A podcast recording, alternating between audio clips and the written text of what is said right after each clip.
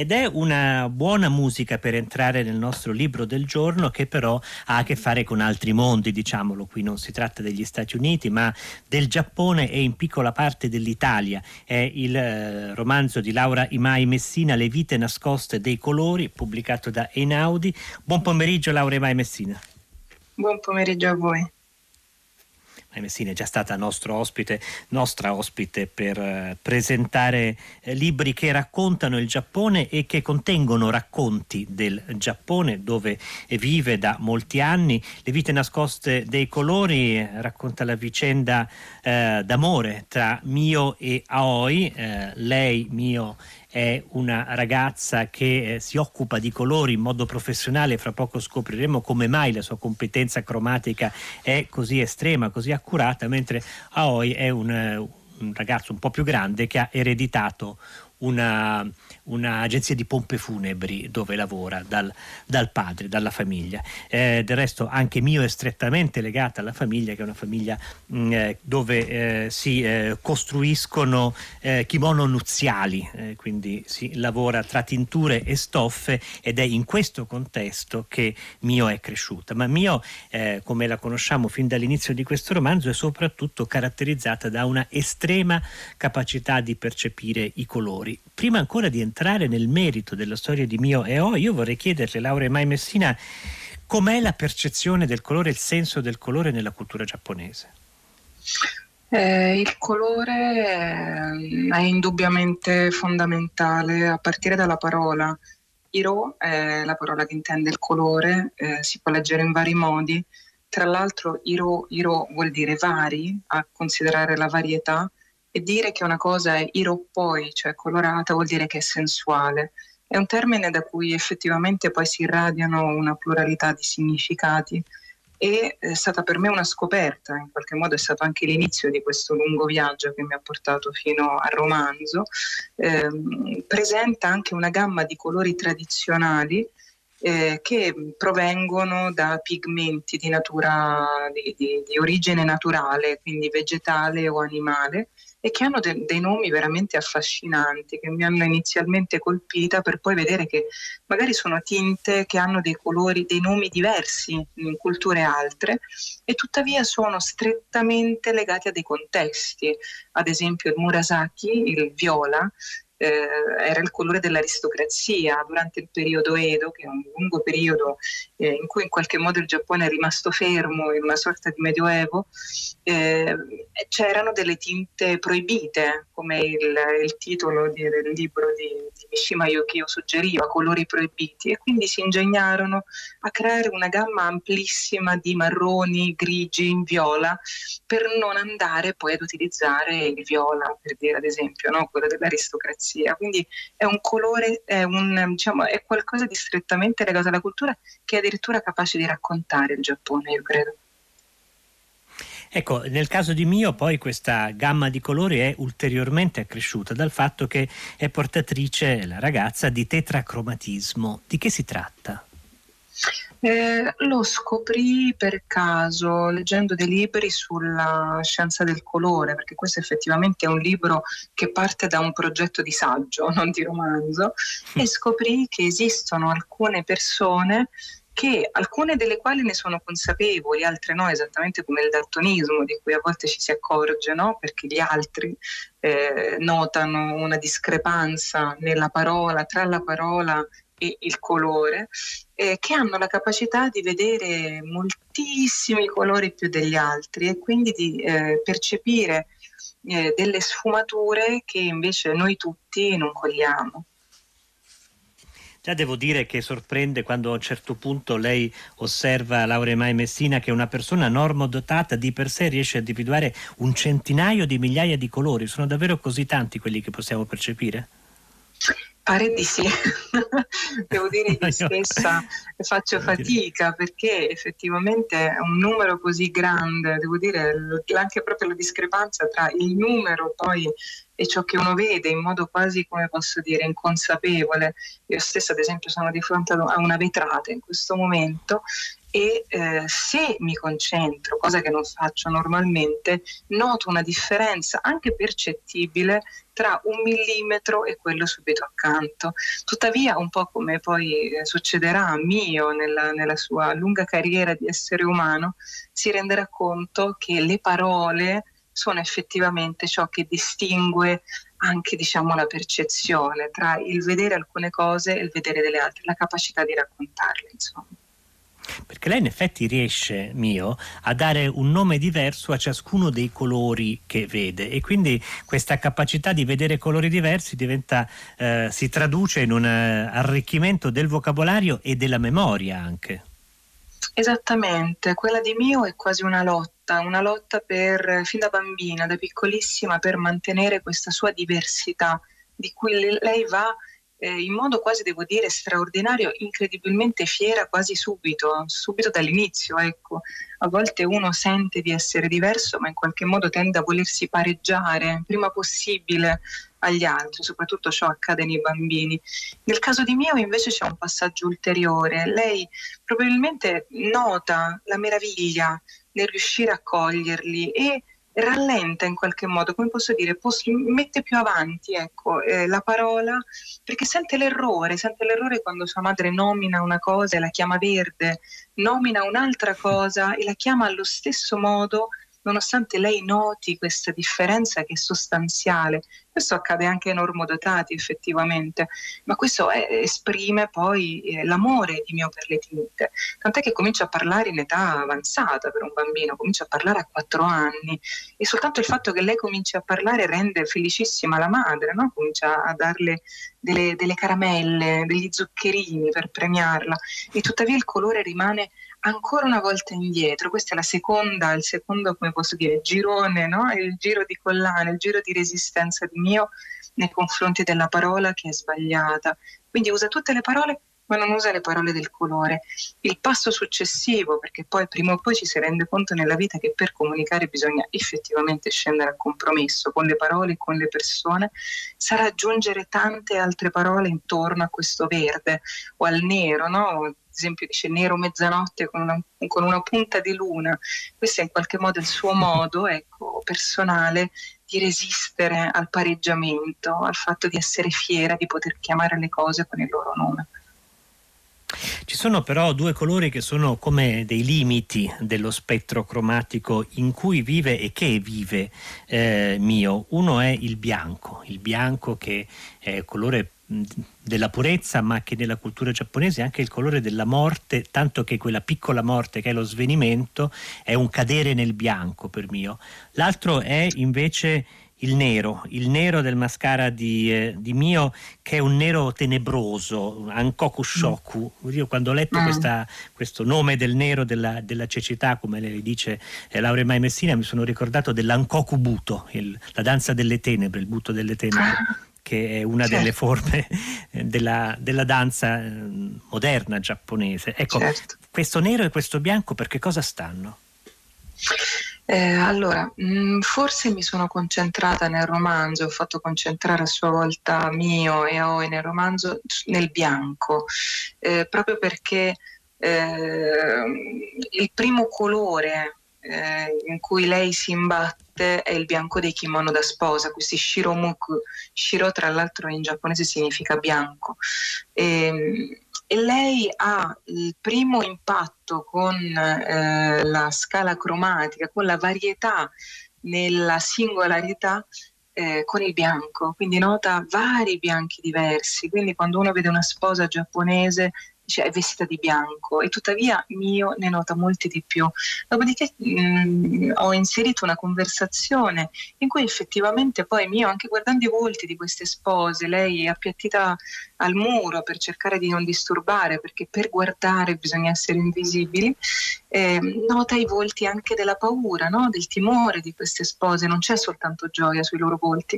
E allora attraverso la spiegazione del bianco, del colore, la nonna le spiega come effettivamente nella tradizione giapponese il bianco fosse il colore invece deputato alla morte perché eh, prima di essere cremato, essere cremata la salma ha la possibilità tutt'oggi effettivamente di essere vestita con l'abito del pellegrino, che è bianco, è completamente bianco, è l'abito che indossa il, il defunto prima di affacciarsi a questa nuova diciamo, fase della vita che è l'aldilà. E quindi come, come si poteva accordare? Questa è la domanda, come si accorda questo colore invece? Al momento dell'inizio, no? dell'inizio di una nuova famiglia, che è quello di, delle, delle nozze. E allora la nonna le spiega che c'è tutta una simbologia dietro, cioè questo bianco di cui si, si, ricopre la sposa segna anche in qualche modo la fine della vita di quella donna come figlia. Quindi finisce il suo ruolo diciamo, di figlia e inizia, quindi muore diciamo, a livello metaforico e rinasce invece nella famiglia in cui diventerà proprio la sposa, diventerà la moglie, diventerà la madre, diventerà la nonna. Ecco. E quindi forse più il bianco, precipitare nel bianco in mm. qualche modo è l'assenza di questi meravigliosi colori che sono come delle compagnie, come se fossero tantissimi amici immaginari per mio mio. Probabilmente sento una grande compagnia in questa sua solitudine dovuta alla sua diversità. Il nero forse è già più, più come posso dire, a margine all'interno del romanzo e tuttavia è un romanzo di contrasti, questo è indubbio. Beh, I contrasti stanno fin del, già nella, nella, coppia che fa da eh, centro, da perno in questo romanzo, perché Aoi, il ragazzo che avrà, l'uomo che avrà una storia d'amore con Mio, è invece daltonico non solo è daltonico, ma mio che attribuisce un colore a tutte le persone che vede come la loro essenza, non trova nessun colore in Aoi, come se eh, mi sembra che il, perlomeno in diversi momenti si suggerisce che il fatto che Aoi lavori in un'agenzia di pompe funebri in qualche modo fa sì che egli abbia fatto proprio quel, quel, grigio, quell'assenza di colore che è legata al lutto. Però poi questa questione del, dei colori e del lutto è abbastanza complicata perché Mio a sua volta eh, eh, si occuperà di trovare i colori adatti per la sede dell'agenzia. Mm. Quindi eh, mi sembra che la, la, sfida fondamentale poi del romanzo è come possono stare insieme due persone che sembrerebbero mm. antitetiche, avere, non avere nulla in comune, anzi non poter parlare delle cose perché i colori che descrive Mio Aoi non, non li conosce. Mm. Sì, ma è proprio questa l'essenza dell'amore. Io stessa mi sono in qualche modo confrontata con questo problema, cioè sulla diversità legata però alla parte che uno ritiene migliore di sé.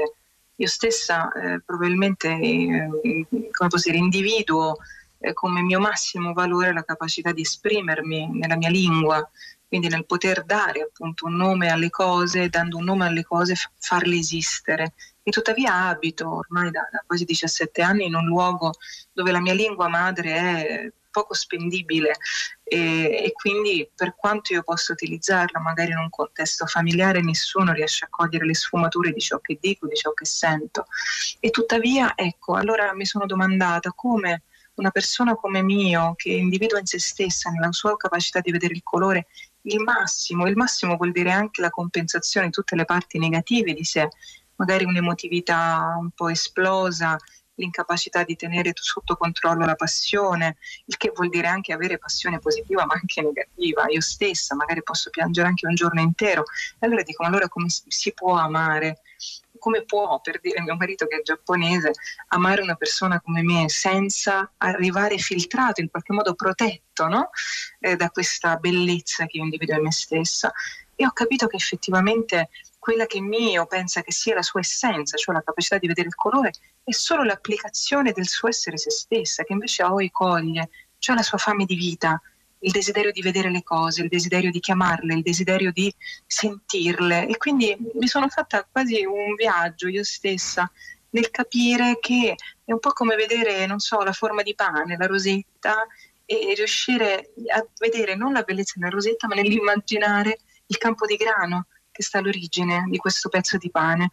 E quindi io credo che poi l'amore, quello solido, quello che non è legato, come posso dire, alla, alla contingenza, perché mio un giorno potrebbe anche smettere di memorizzare, potrebbe perdere la memoria, potrebbe non essere più capace per un motivo o per un altro di dire il colore, o io stessa potrei un giorno ecco, non essere più capace di scrivere nel modo in cui scrivo di esprimere il modo in cui, in cui mi esprimo e tuttavia l'amore di Aoi per mio e delle persone anche giapponesi che amano me sta nell'essenza della persona, che non ha necessariamente a che fare con la sua applicazione. Quindi la fame di vita di mio, la fame di vita e di bellezza che forse io stessa posseggo.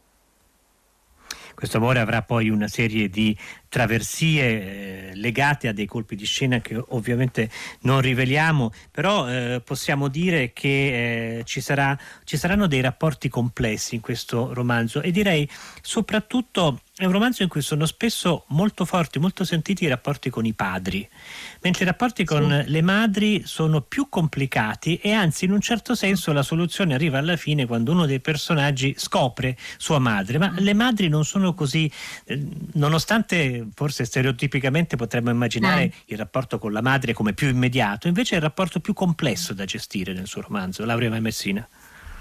Sì, perché forse c'è più vicinanza, c'è una sorta di proiezione che ovviamente è falsata, un po' quando troviamo qualcuno che è simile a noi, allora quasi naturalmente, che forse è, come posso Questo dire... vale anche per Aoi più... però, che è, che è, un maschio ovviamente, quindi mi sembra sì, valga sia sì. per Aoi che per mio. Mm, Devo dire, io trovo poi nelle figure maschili in generale un grande fascino, proprio perché tendono a svelarsi con più difficoltà, soprattutto nella cultura giapponese, sono molto più zitte, eh, hanno molti più strati di, di, protezione che sono legati spesso al ruolo. No? Il ruolo in Giappone è la prima e forse la principale arma di difesa e anche di presentazione, un po' come quando si, si propone all'altro il proprio biglietto da visita, quindi si sta dicendo chi si è.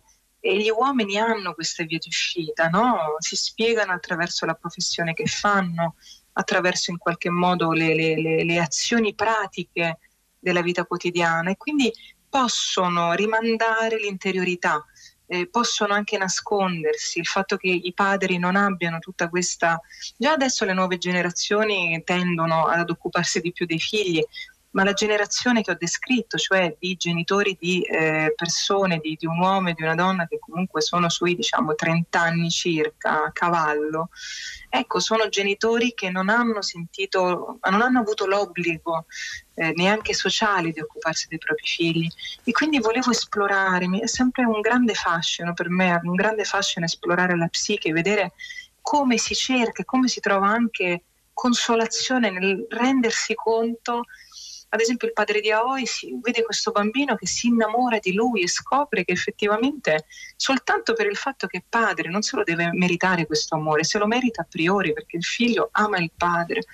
Oppure il padre di Mio, il padre di Mio è un uomo estremamente timoroso, un uomo eh, scarsamente sicuro di sé, che tende in qualche modo a dare sempre, il, come posso dire, lascia passare alla moglie perché non ha il coraggio di imporsi e tuttavia soltanto il fatto di lasciare questa figlia diversa, accettarla nella sua diversità, non chiederle nulla, non chiederle di non vedere i colori in quella maniera, soprattutto di non chiamarli in quella maniera, è comunque una grande, una grande eh, dimostrazione d'amore. Quindi forse è questo il fascino, nel poco, nello stretto, vedere quanta intensità si riesce ad esprimere. Ecco, in questo romanzo in cui ci sono eh, eventi anche eh, gravi, anche tragici, eh, è interessante il modo in cui lei ehm, ha seguito con estrema attenzione e da vicino l'avvicinamento a questi eventi. Poi quando l'evento in sé si verifica spesso per un motivo o per l'altro facciamo un passo indietro o i protagonisti non possono assistere adesso oppure non ne vogliono parlare oppure ci viene raccontato dicendo semplicemente le disse che le cose stavano così quando mm. magari da pagine e pagine capitoli e capitoli aspettavamo il mm. momento delle rivelazioni mi ha fatto un po' pensare a, a, so, ai film di Ozu eh? un certo, una certa sì. modalità di racconto che forse ha a che fare con la cultura giapponese sì, c'è questo trattenere, il trattenersi dell'emozione più che l'esplosione.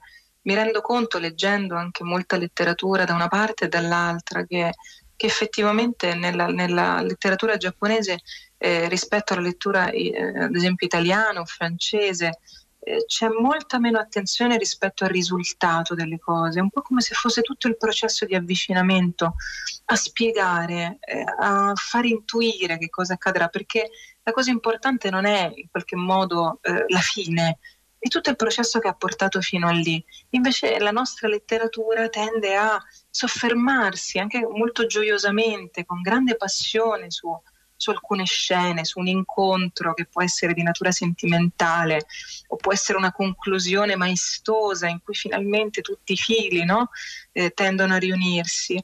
E io credo, ecco, ecco, in questo forse, tra le tante cose che mi, a volte mi domandano, no? quale può essere l'influenza della letteratura, ma soprattutto del mondo, perché la letteratura è figlia di quel mondo, è, di, è quella forse di non eh, rimanere concentrata sul, sulla fine, sul risultato, ma proprio invece rimanere concentrata sul prima, sul trattenere l'emozione come massimo momento in cui la si sente.